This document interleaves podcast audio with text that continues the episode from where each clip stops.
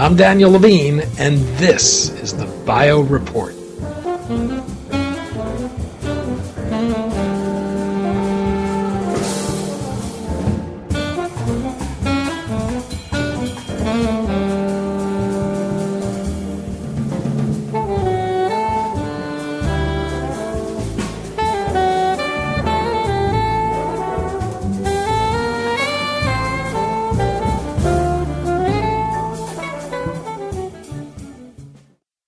Researchers at the University of California, Berkeley and the Gladstone Institutes have grown beating cardiac tissue from stem cells in work that may lead to new ways to quickly screen for drugs likely to cause birth defects in the heart and identify drugs that may be dangerous to use during pregnancy.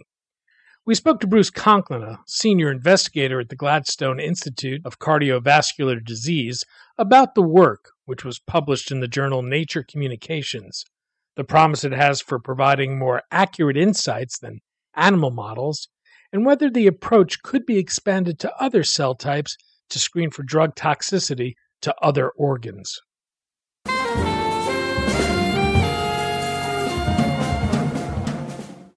Bruce, thanks for joining us. Oh, thank you for uh, uh, taking your time to be with me. We're, we're going to talk about the work you did that was published in Nature Communications to coax stem cells into cardiac tissue as a, a model of a developing heart.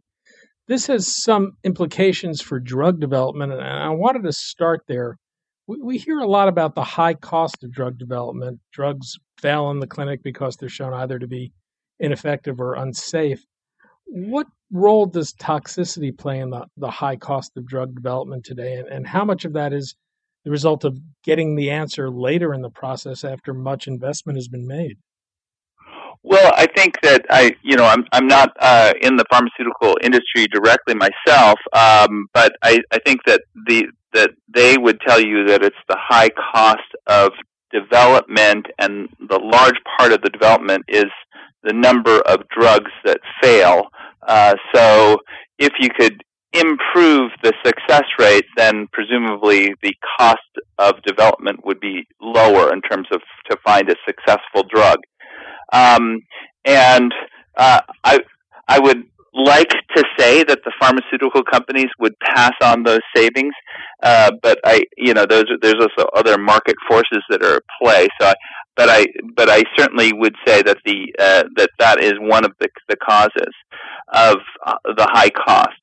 So um, I think that the one of the real problems that we've had with uh, with testing drugs in the past is that we've relied on animal models for most of the toxicity. And although we're very similar to a mouse or other uh, species which are used for um, uh, for uh, for these toxicity testing, that that in fact that that we're quite different when it comes down to the details. And particularly a mouse has a heart which beats at 600 beats per minute, uh, and ours uh, is uh, we'd be dead basically if we were beating at 600 beats per minute. And really, our, uh, the normal resting rate would be more like 60 or 70 beats per minute. So that is that's a huge difference in terms of the physiology of a mouse heart compared to a human heart, and so it because the the entire uh, the the setup of the heart is so so different, uh, it's not surprising that the, at a physiologic level they're very different, and therefore there are different toxicities and different different susceptibilities to to drugs. Um, so the great advance which has occurred is that we can now um, use uh, first we used embryonic stem cells, human embryonic stem cells, and now we use the induced pluripotent stem cells uh, to um, as the starting material. Those cells proliferate so we can get large amounts of them, and then we can make those directly into heart cells, and they're now human heart cells. Why don't you walk us through exactly what you did? So, I mean, the whole process begins when we take a normal human, uh, and they have some. Uh, we can take some skin cells, any types of cells uh, that are um, that would be used, the types of cells that would actually normally heal a wound, We just take some of those cells and they grow in a plate, and we can transform those cells into induced pluripotent cells, or iPS cells is what we call them. And the iPS cells are the ones which actually behave exactly like a human embryonic stem cell, but it's not from a fertilized egg. It's actually from a person who we, we know and we can examine and we can say is normal with respect to their heart exam and their uh, so they have a normal heart they have a normal uh, they've they have normal mentation all all sorts of other things are normal about them and that's something we don't know about embryonic stem cells because those embryonic stem cells come from a fertilized egg, but we have no idea if it would actually grow a normal heart uh, if we were allowed to. So, so that's a huge difference. Is that we're starting material is actually we absolutely know would make a normal uh, heart, and that and and or and or other other body parts. And then what we do is initially it was very difficult to make iPS cells uh, or embryonic stem cells into cardiac cells efficiently. So when the start when we started off in the mid like 2005 with this sort of work, we couldn't. We'd be we have a good day would be one in a thousand cells would be a, a little beating heart cell in a corner of a dish. And uh, we could actually study those cells, but it was it was very very difficult to actually uh, do experiments because there were just a few cells and there were in a sea of other types of cells over the last few years, we've been able to uh, develop techniques so that we can make now beating sheets of cells, and this is from work from people all over the world that have been working on making this method better. And now we can get a sheet of cells that are beating at the at the bottom of a plate, which are now almost 100% uh, cardiomyocytes, heart cells, and so that so that was the beginning part of when we began to start with co- collaborate with with Kevin Healy. But uh, can well, how, how, do you get these cells to differentiate and organize? So the so the the we have the the way those the, those initial cocktails uh, were developed is sort of it's sort of like cooking. People try different things, and then the cells become uh, ch- changed. We know through using developmental biology what the key, some of the key signals are for turning a cell into a, a, an embryonic cell into a heart using studies where a certain thing, hormone treatments and so on, cause uh, developmental defects in mice and things like that, and we can use clues from that, and then uh, a series of drugs uh, to uh, to then change the media over. Uh, there's several me- different media changes with different drug exposures over a period of about two or three weeks, and then you get this beating sheet of cells. So, so that's the that's the starting point. So how do you uh, use those then to test the toxicity or potential toxicity of a drug?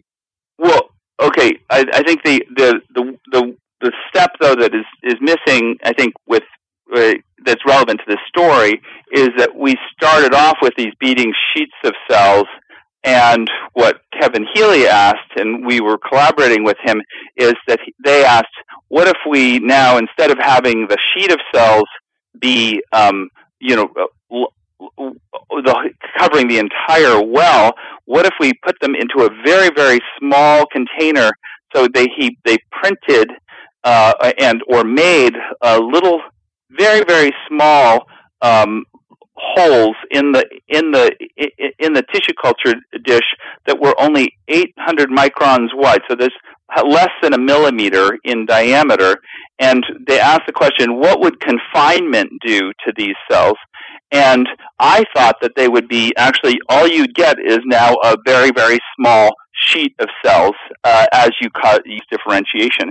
But that's where the surprise came in this study, and the surprise came with because the cells actually formed around the edge a, a, a the fibroblast uh, grew and stuck it to the edge of this circle, this this disc, and then they instead of forming just a what I thought would be maybe beating cells in the center of a like a target uh, that was flat, the beating cells in the center actually ballooned up and then became sort of like a hot air balloon where it's fixed the, around the edges and then it's ballooning up out of the out of the dish so that it's actually taller than it is wide. Hmm. And it's beating in the center with beating cells, and then it's hollow in the center and uh, uh, the in, inside the balloon. And this is what we why we call it a microchamber, not just a sheet of cells. So then, how do you use it to test drugs? So, so then this captures uh, different aspects of development, obviously forming a chamber versus actually just a sheet of cells. And so what uh, what uh, they decided to do is to test different drugs that were were known to be toxic, cardiotoxic, and to see whether it could capture a uh, a toxicity that wouldn't wouldn't be seen otherwise. And we um, used thalidomide, which is a drug which has been known to actually cause uh, many types of developmental disorders, but the most serious ones were the heart uh, defects. And sure enough, it actually caused a defect in these mini chambers, which is not was not appreciated uh, when the cells were when the same drug was given to mice and and unfortunately for the people who got uh, thalidomide, uh, it had been tested in mice and had been tested in animals and was deemed to be safe uh, even in pregnancy uh, because the mice didn't get any uh, t- toxicity from it. But in fact, when when now when we give it to these human mini uh, chambers, uh, cardiac chambers, they actually are, are really malformed, and so it would be obvious that there's a, a problem with uh, thalidomide in, in human uh, in this human model of development. Would this only give us insight into the effect a drug might have on a developing fetus as opposed to an adult? Well, I think that the, this remember the things that we're seeing are, are really small. You can see them, but very, very small. Uh, and so this is this is only modeling the very early uh, early uh, stage of development. Now, one one of the things we can do though is we can make the cells into different formats and, and even sort of stretch them and exercise them and things like that. And we can, can get them into a more adult phenotype. And a lot of what my lab actually works on and, and, and Kevin's lab works on is, uh, is actually on uh, t- drug toxicities in adult uh, in adult tissues as well. So there, the, there, but there be different formats for trying to try out you know, really very, very early developmental stages versus uh, modeling adult stages. Well, your co-author Kevin Healy a few months ago unveiled a system of beating human heart cells on a chip that could be used to screen for drug toxicity. Is how does that differ from what was done here, and is that something that could uh, address an, an, adult population? Well, I uh, that it's it's hope that it could, and I think that that's that's the direction that we're going. And uh, sort of tissues on chips we can actually potentially use um, for uh, screening adult uh, toxicities, and and certainly that format and several other formats that we're we're working together on and and so on is is certainly something that we uh, we are studying. I think the unique thing about this one is that it actually that's only really primarily one type of tissue. We're just looking at the cardiac tissue, and if you look at the pictures of the microchamber, you actually see that the microchamber just has the cardiac cells are just one portion of the of of what's developing, and then there's a whole other cell type which we don't actually even know what it is. Uh, that is the layer below that, which is the majority of the cells, and then below that are these fibroblasts. So you have like a layer cake of different kinds of cells which are all conspiring together, and that kind of interaction between multiple cell types is something that we is is more difficult for us to model in, uh, say, for instance, the the tissue chips that the other tis- types of tissue chips where it's just cardiac myocytes. Could either of these approaches, as it were, be industrialized? Can can a ready supply be created economically for use in drug development? Yeah, I think so. I think that that's one of the one of the big advantages of um, the, the the the tissue chip concept is that we can get the cells down to a small enough volume so that we um, can actually test uh, potentially thousands or hundreds or, or, thousands of different drugs with them. So I think that the the reason to make things small is actually so that you can actually have um, you can test uh, you can make many of them without having a huge cost of making the material. Actually, so making like a full you know a piece of heart like the size of a bacon or something like that would could cost thousands, of uh, tens of thousands of dollars, um, or perhaps a hundred thousand dollars just to make that. And so you'd want to have something which is which is much smaller so that it's economical enough so that you can test many drugs and test them uh, over and over again to say show that it's reproducible. Well, you've done this work in heart cells. Is it transferable to other organ systems? Can we develop oh, similar ab- tests for, say, liver toxicity or? That's uh, yeah. In fact, the liver is the furthest along. I think that there's actually already uh, groups which have industrialized uh, the use of the uh, of liver cells uh, to uh, on little microchips, and there are multiple other groups that are working on that. So I think that that's that's an area which is readily uh, already developed. Neural cells uh, could potentially be put onto uh chips as well. Um, and I think that we're one of the, the, the wonderful, amazing things about the um, the iPS cells, and, uh, in, in, particular, uh, is that they are poised to form any tissue in your body. So it's essentially just just a trick. It's just a, it's a matter of time before we can figure out how to make just about any tissue, and including these tissues which we've never had real access to. You know, you you uh, for instance, I'm sure are very interested in medical research, but if I ask for a piece of your heart, uh, just a little piece even, to uh, to study in our lab, and uh, I told you that it would you know be cultured in a dish for uh, for a few weeks and then die, uh, you probably wouldn't be too enthused about the, about making that donation. But if I were to take some skin cells from you and make your cells into a limitless supply of of uh, pluripotent cells that could make unlimited numbers of cardiac cells, it would be a more interesting, uh, you know, proposition, and obviously, you know, something that you can take further along, and and that's just exactly the way things are. We could get heart tissue from a transplant situation, but it would only grow for a few weeks, and then you really couldn't um, you couldn't reproduce it because you'd only have that limited supply of cells. And so it's it's a it's really transformed the whole situation for the the whole research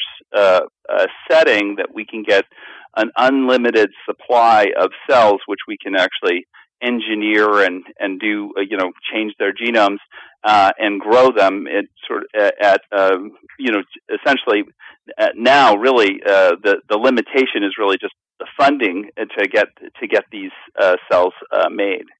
Bruce Conklin, a senior investigator at the Gladstone Institute of Cardiovascular Disease and a professor of medical genetics and cellular and molecular pharmacology at UC San Francisco. Bruce, thanks so much for your time today.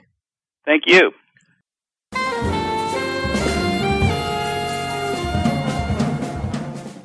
Thanks for listening. The Bio Report is a production of the Levine Media Group. To automatically download this podcast each week, subscribe to our RSS feed or through iTunes or other podcast manager. To join our mailing list, go to levinemediagroup.com. We'd love to hear from you. If you want to drop us a line or are interested in sponsoring this podcast, send email to danny at levinemediagroup.com. Special thanks to Jonah Levine, who composed our theme music, and the Jonah Levine Collective, which performs it.